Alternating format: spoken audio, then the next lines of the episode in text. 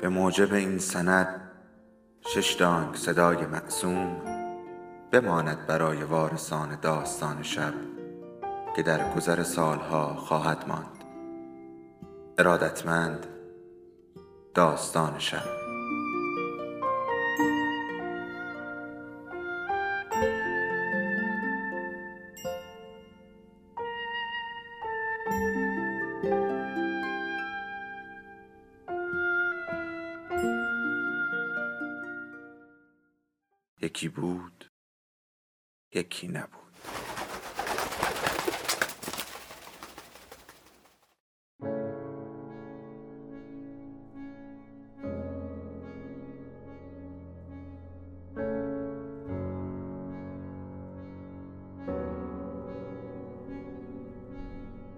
سفر به انتهای شب.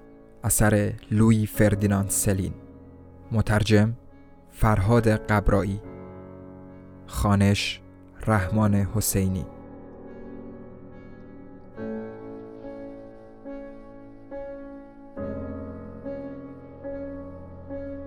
قسمت ششم.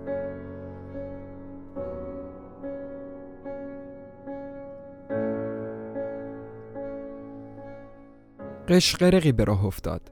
بعضیا گفتن این جوون آنارشیسته. باید اعدامش کرد. بهتر همین الان و فورا دست به کار بشن. موقع جنگ نباید لک و لک کرد. اما بعضیا که صبورتر بودن می‌گفتن که کوفتم گرفته و به سرم زده و بهتره تا زمان صلح حبسم کنن. یا لاقل چند ماهی. چون که اونا اون دیوونه که به خیال خودشون عقلشون درست کار می‌کرد می‌خواستن تا وقتی که خودشون جنگشون رو می‌کنن معالجم کنند.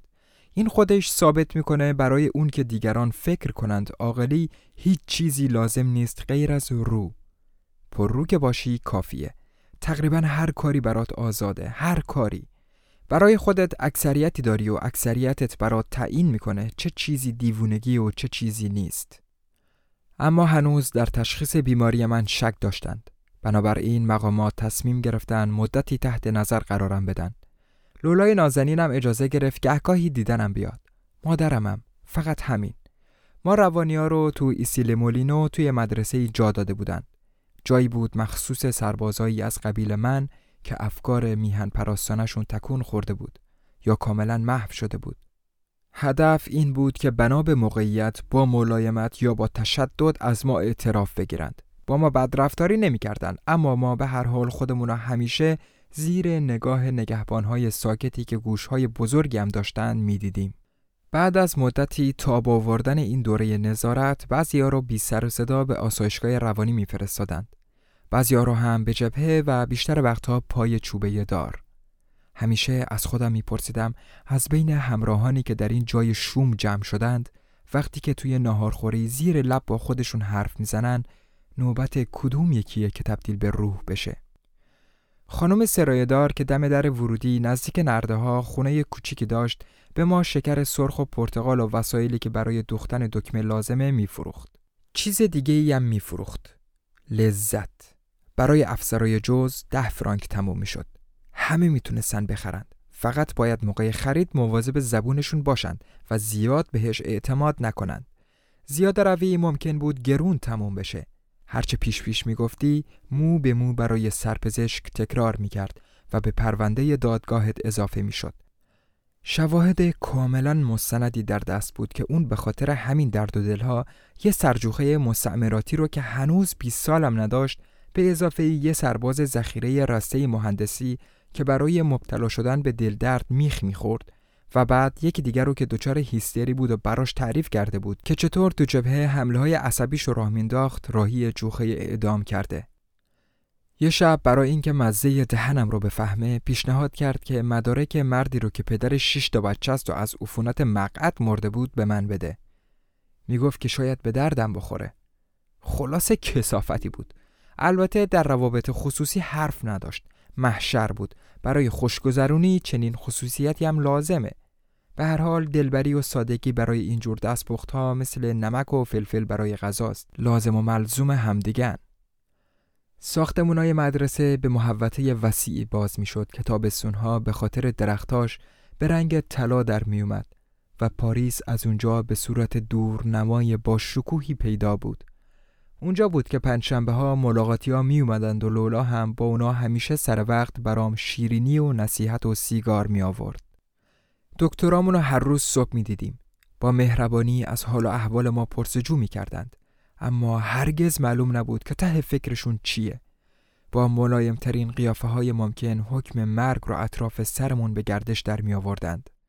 بسیاری از مریض ها که اونجا تحت نظر بودند و از بقیه عصبی تر بودند تو این محیط شکنجه به چنان یعصی دچار می شدند که شبها به جای خوابیدن از تخت بیرون می اومدند و بالا و پایین خوابگاه رو گز می کردند.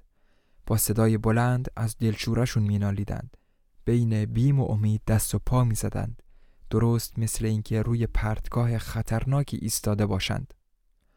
روزهای پی در پی به این صورت رنج می بردند و بعد یک شب یک دفعه خودشون از این پرتگاه به زیر پرت می کردند و می رفتند همه ماجرای خودشون رو برای سرپزشک تعریف می کردند.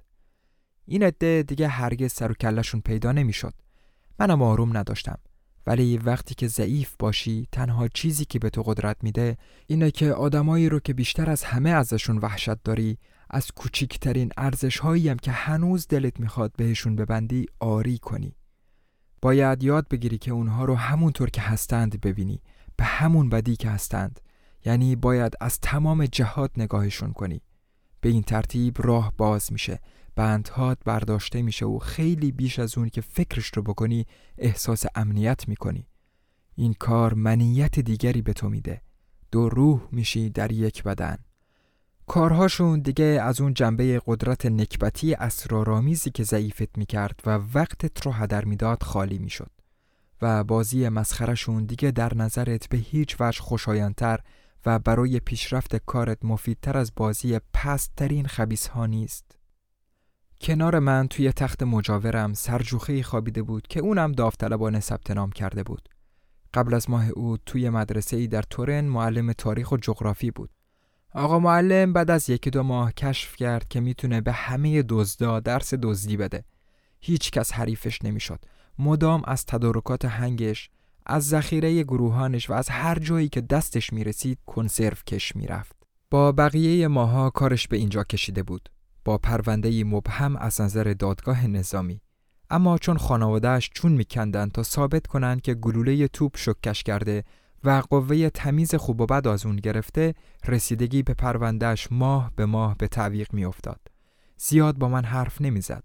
ساعتها ریشش شونه می‌زد اما وقتی هم حرف می‌زد تقریبا همیشه راجب یک موضوع واحد بود. راجب روشی که کشف کرده بود تا زنش دیگه بچه دار نشه. آیا واقعا دیوونه بود؟ وقتی که کار دنیا وارونه میشه و چون می‌پرسی چرا باید کشته بشی دیوونت می‌دونند معلومه که دیوونه بودن آسون میشه. البته کمی هم باید دیوونه بشی. ولی وقتی پای خودداری از چهار شقه شدن به میون میاد در بعضی از مخیله ها بارقه های فوقلاده زیرکانه بروز می‌کنه. به راستی هر چیزی که جالب توجهه تو تاریکی رخ میده. هرگز کسی به ماجراهای واقعی درون ذهن آدمها پی نبرده. اسم این معلم پرنشار بود. برای نجات شاهرگهاش، ریه ها و چشماش چه نقشه هایی که به ذهنش خطور نکرده بود. مسئله اساسی همینه. مسئله ای که باید بین ما انسان ها مطرح بشه تا صرفا انسان و اندیشمند باقی بمونیم. اما ما کجا و این حرفا کجا؟ ما توی افکار پوچی دست و پا می زدیم. ابتزال ستیز جویانه و ناعاقلانه ای ما رو احاطه کرده بود. ما را که موشهایی بودیم دود گرفته در کشتی وری و می‌خواستیم دیوانوار بیرون بریم. اما نه نقشه مشترک داشتیم و نه اعتمادی به هم دیگه. تو پریشونی از جنگ به نوع دیگه دیوونه شده بودیم. دیوونه از ترس. پشت و روی سکه جنگ این بود. این پرنشار اگرچه به من سوء زن داشت اما به خاطر این هزیون همگانی به من الفتی پیدا کرده بود. تو این مخمسه مشترک هر جا که بودیم نه دوستی محلی از اعراب داشت و نه اعتماد هر کس فقط چیزی رو که فکر می‌کرد برای وجود خودش خوبه به زبون می آورد چون همه یا تقریبا همه کلماتش از دهان خبرچین ها تکرار می‌شد. گاهی یکی از ما غیبش می‌زد. اون وقت میفهمیدیم که ماجراش تموم شده و کارش به دادگاه نظامی بیریبی یا تو جبهه و برای خوشبختترها به آسایشگاه کلامار کشیده. تعداد سربازهایی که به بیماری سوء زن دچار می شدن زیادتر می شد. از همه رسته های ارتش، از کم سن و سالها گرفته تا پیرمردها. بعضی ها وحشت زده بعضی دیگه بیخیال. پنجشنبه ها زنا و پدر و مادراشون به ملاقات می اومدن بچه ها هم همینطور با چشم های درشتشون. توی اتاق ملاقات از چشم همه سیل اشک راه می افتاد مخصوصا غروبا. وقتی که ملاقات تموم می شد و زن و بچه ها از راهروی نیمه روشن پا می کشیدند و می رفتند ناتوانی جهان جنگ زده اونجا اشک ها ریخته بود. همشون غیر از یه مشت زر و زوری مفنگی چیزی نبودند. برای لولا دیدن من تو چنین زندانی برای خودش ماجرای دیگه ای داشت. ما دو نفر گریه نمی کردیم چیزی نداشتیم که براش گریه کنیم. یکی از این روزای پنجشنبه از من پرسید جدا حقیقت داره که دیوونه شدی فردینان؟ بله دیوونه شدم. می‌خوان اینجا معالجت کنن؟ ترس معالجه نداره لولا. یعنی اینقدر میترسی؟ بیشتر از اینا میترسم لولا. انقدر میترسم که حتی وقتی بعدها به مرگ طبیعی هم مردم ابدا نمی‌خوام منو بسوزونند دلم می‌خواد بذارن توی گورستانی بپوسم. با خیال راحت آماده زندگی دوباره. از کجا معلوم؟ در حالی که اگه منو بسوزونن همه چیز تموم میشه لولا. می‌فهمی؟ همه چیز. اسکلت به هر حال هنوز هم چیزی از حیات انسانی داره. در هر صورت نسبت به خاکستر آمادگی بیشتری برای زندگی دوباره داره. خاکستر آخر کاره. نظرت چیه؟ بنابراین جنگ. عجب. پس یه بیجربوزه تمام ایار شدی فردنان. جدا که موش تهواوری شدی. بیجربوزه تمام ایار لولا. من جنگ و تمامی چیزهایی رو که تو اون هست نفی می‌کنم. من ابدا وجودش رو نمی‌خوام. نمی‌خوام تسلیمش بشم. به هر حال خودم اشک نمیریزم. فقط جنگ و همه آدمهایی رو که می جنگن نفی می کنم نه کاری به این آدما دارم و نه کاری به خودشون. حتی اگه اونها 995 میلیون نفرم باشند و من یکی تنها باز هم اونا هستن که اشتباه می‌کنن لولا. و منم که حق دارم. چون فقط منم که می‌دونم چی می‌خوام. می‌خوام نمیرم ولی نفی جنگ غیر ممکنه فردینان وقتی که وطن تو خطره فقط دیوونه ها و بی جربازه ها می‌تونن از جنگیدن شونه خالی کنن پس زنده با دیوونه ها و بی جربازه ها یا در واقع کاش فقط دیوونه ها و بی جربازه ها زنده بمونن لولا آیا اسم یکی از سربازهایی که طی جنگ صد ساله کشته شدن یادت هست؟ هرگز سعی کردی یکی از اسمها رو پیدا کنی؟ نکردی مگه نه؟ هرگز سعی نکردی اونا همونقدر برات ناشناس و گمنام و بیهمیتند که کوچکترین اتم این رو کاغذی روبرویت از لغمه صبحونت بیهمیت ترند پس خودت ببین که برای هیچ و پوچ مردند لولا. احمقها برای هیچ و پوچ مردند. به خدا قسم که درسته. خودت می‌بینی که درسته. فقط زندگیه که به حساب میاد. تو هزار سال بعد از این شرط میبندم که این جنگ هر قدرم که الان برای ما با اهمیت باشه پاک از یادها خواهد رفت. شاید چند نفری از متبهرین گهگاهی اینجا و اونجا ازش بیرون بکشند که اون هم به خاطر تعیین تاریخ دقیق گورهای دست جمعی مشهورش خواهد بود. این کل چیزیه که آدما تونستن تا حالا درباره افراد مختلف چند قرن پیش چند سال پیش و حتی چند ساعت پیش پیدا کنند. من به آینده اعتقاد ندارم لولا. وقتی لولا فهمید من تا چه اندازه به وضعیت خودم میبالم دیگه ذره‌ای به حالم دل نسوزوند. به نظرش کاملا نفرت انگیز شده بودم. تصمیم گرفت فورا ترکم کنه. دیگه گندش در اومده بود. وقتی اون شب تا در ورودی بیمارستان همراهیش کردم منو نبوسید. ظاهرا براش غیر ممکن بود تصور کنه فرد محکوم به مرگی هنوز هم مرگ رو نخواد. وقتی هم از پیراشکیامون خبر گرفتم جوابمو نداد.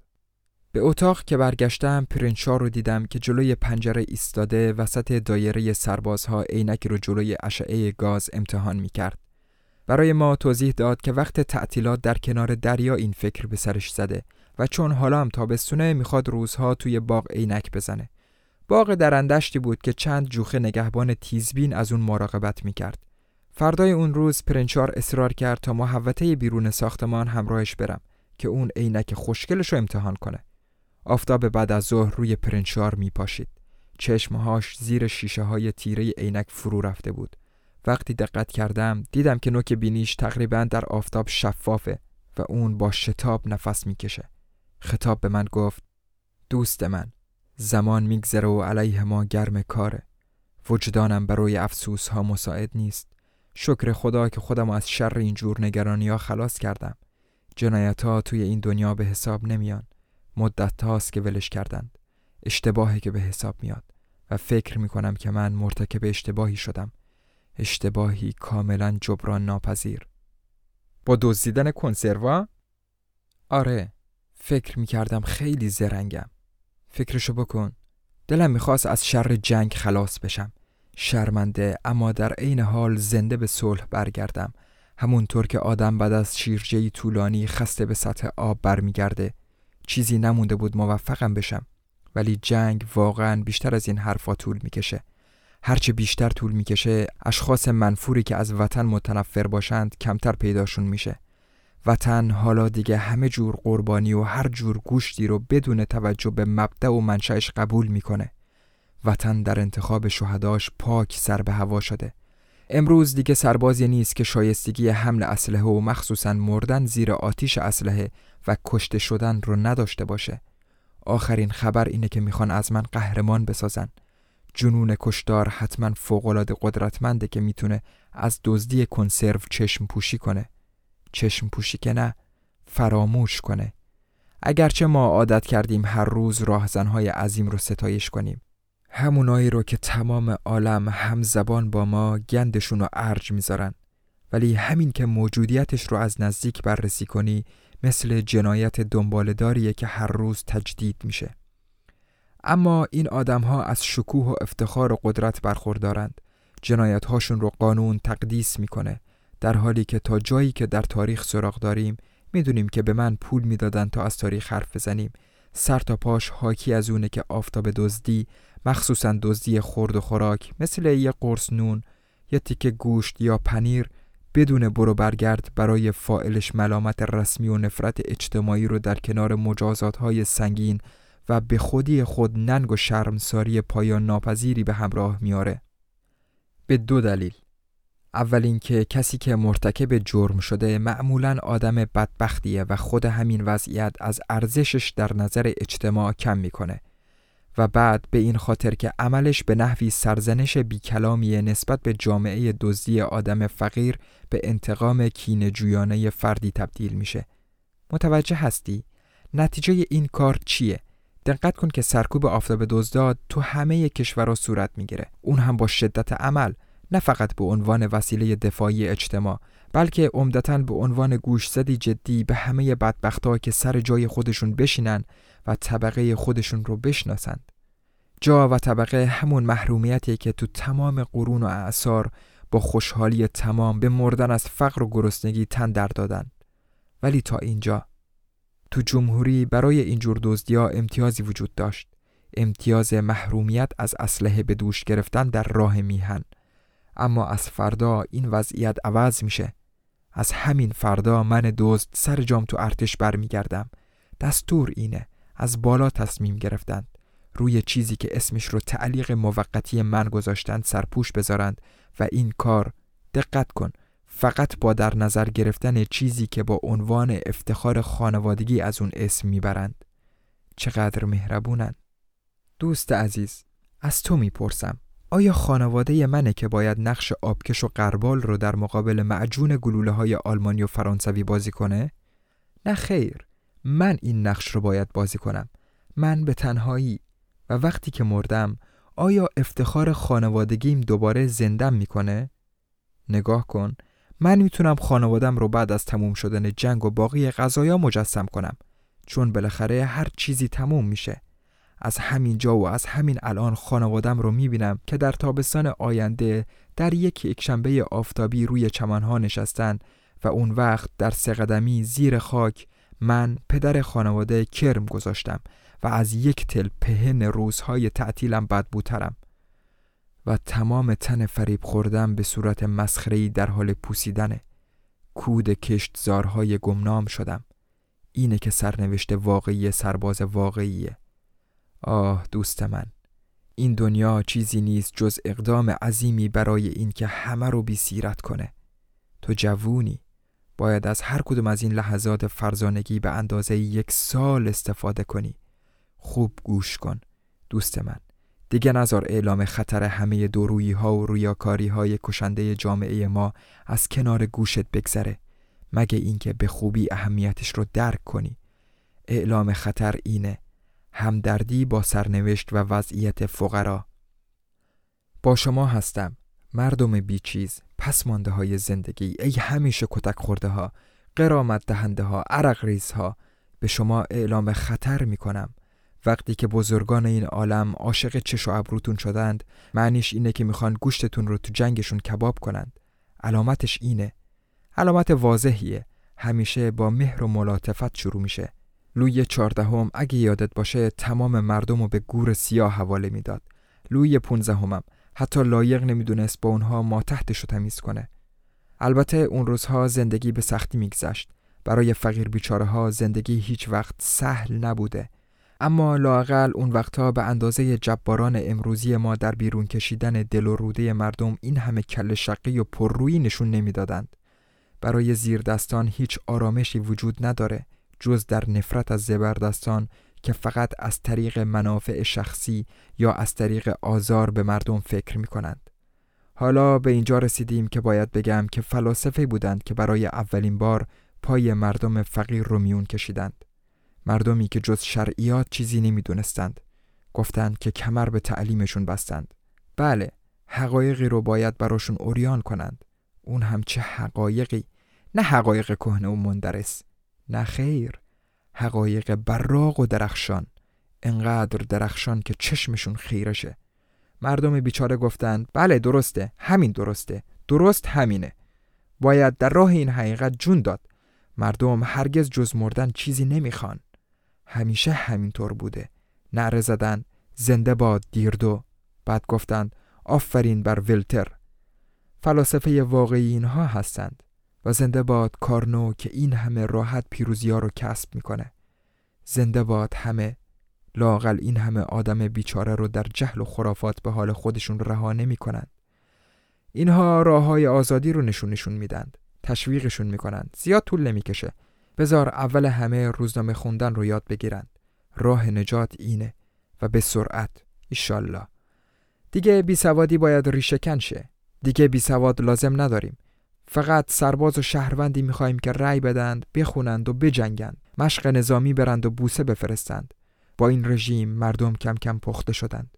آخه شور و اشتیاق به آزادی باید کاربردی هم داشته باشه نه؟ حرفای دانتون که باد هوا نبود. با چند نعره بلند چنان بلند که هنوزم می‌تونیم بشنویم در طرفت العینی مردم رو مسلح می‌کرد. و به این ترتیب اولین گردانهای مشتاق جنون زده گسیل شد. اولین رای دهنده ها و پرچمداران احمقی که دوموریه به فلاندر برد تا مثل آبکش سوراخ سوراخ بشند. خود دوموریه که خیلی دیر به این بازی ناب خواب و خیالهای خام اومده بود بالاخره سکه رو به همه چیز ترجیح داد و در رفت. آخرین مزدور ما اون بود. سرباز مفت مجانی هنوز نوبر بود. انقدر نوبر که گوته با همه گوته بودنش وقتی به میدون کارزار والمی رسید با دیدن این صحنه نتونست به چشمای خودش اعتماد کنه. در مقابل این قوای ژنده پوش و پرشور و حرارت که به خاطر دفاع از افسانه تازه ساخته میهن پرستی با پای خودش اومده بود تا به دست شاه پروس پاره پاره بشه گوته احساس کرد که هنوز باید خیلی چیزها یاد بگیره. به روش نبوغامیز خودش با شکوه تمام اعلام کرد که از امروز عصر تازه آغاز شده است. بله دیگه. وقتی دیدن فکر بکریه برای اون که کار نظام به قلتک بیفته شروع کردن به ساختن یک رشته قهرمان. اینطوری خرجش کمتر می‌شد. همه تو این گود به میدون اومدند. بیسمارک هر دو اون بارس و آنلزای سلحشور. پرستش پرچم فاصله جانشین دین آسمانی شد. جانشین اون ابری که به خاطر رفرم سوراخ سوراخ شده بود و از مدتها پیش در خزانه های اسقفها روی هم انباشته می‌شد. اون موقع ها مد ارتجایی این بود. زنده باد مسیح ملحدین را بسوزانید. اما با وجود این ملحدین زیاد نبودند و با پای خودشون به میدون می اومدند. در حالی که حالا در عصر ما فوجهای عظیمی با این فریاد بسیج میشن. همه بچه بیریش های بیرگ را دار بزنید همه سرهای بیمایه و همه کرم کتاب ها را دار بزنید. ای توده های میلیونی حقتان را بجویید. اونهایی که نمی‌خوان کسی رو جر بدند نه بکشند همه آرامش طلب های بوگندو رو بگیرید و چار شقه کنید. با هزار و یک راه کثیف سرشون رو زیر آب فرو ببرید.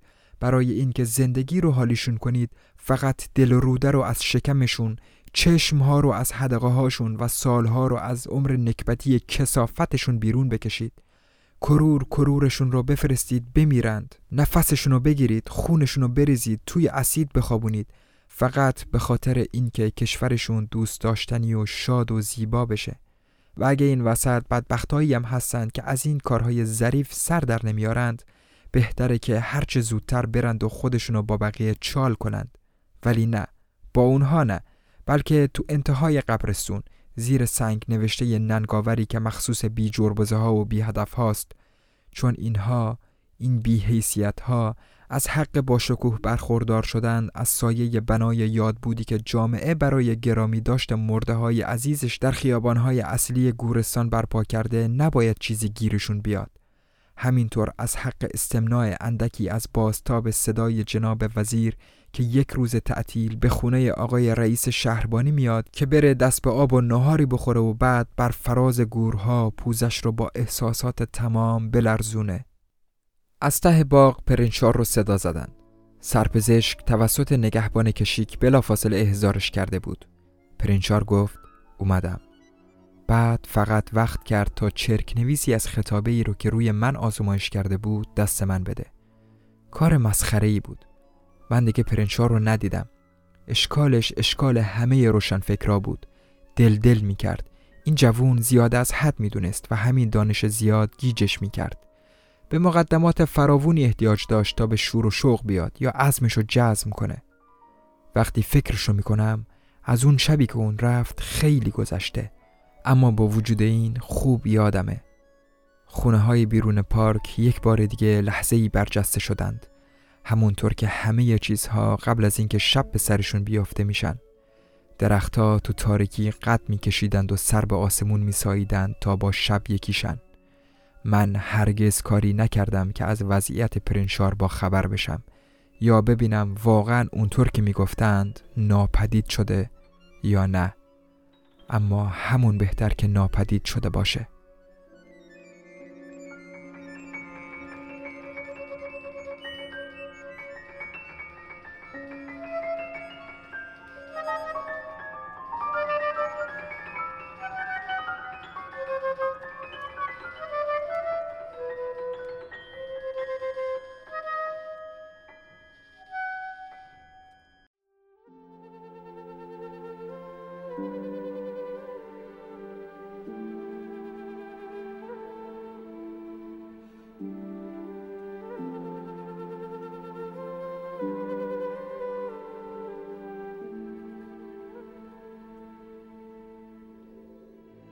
داستان شب بهانه است.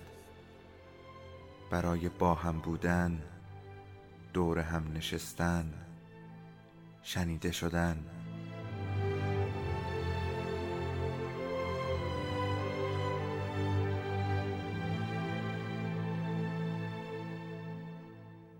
صدای افسانه ها رو میشنویم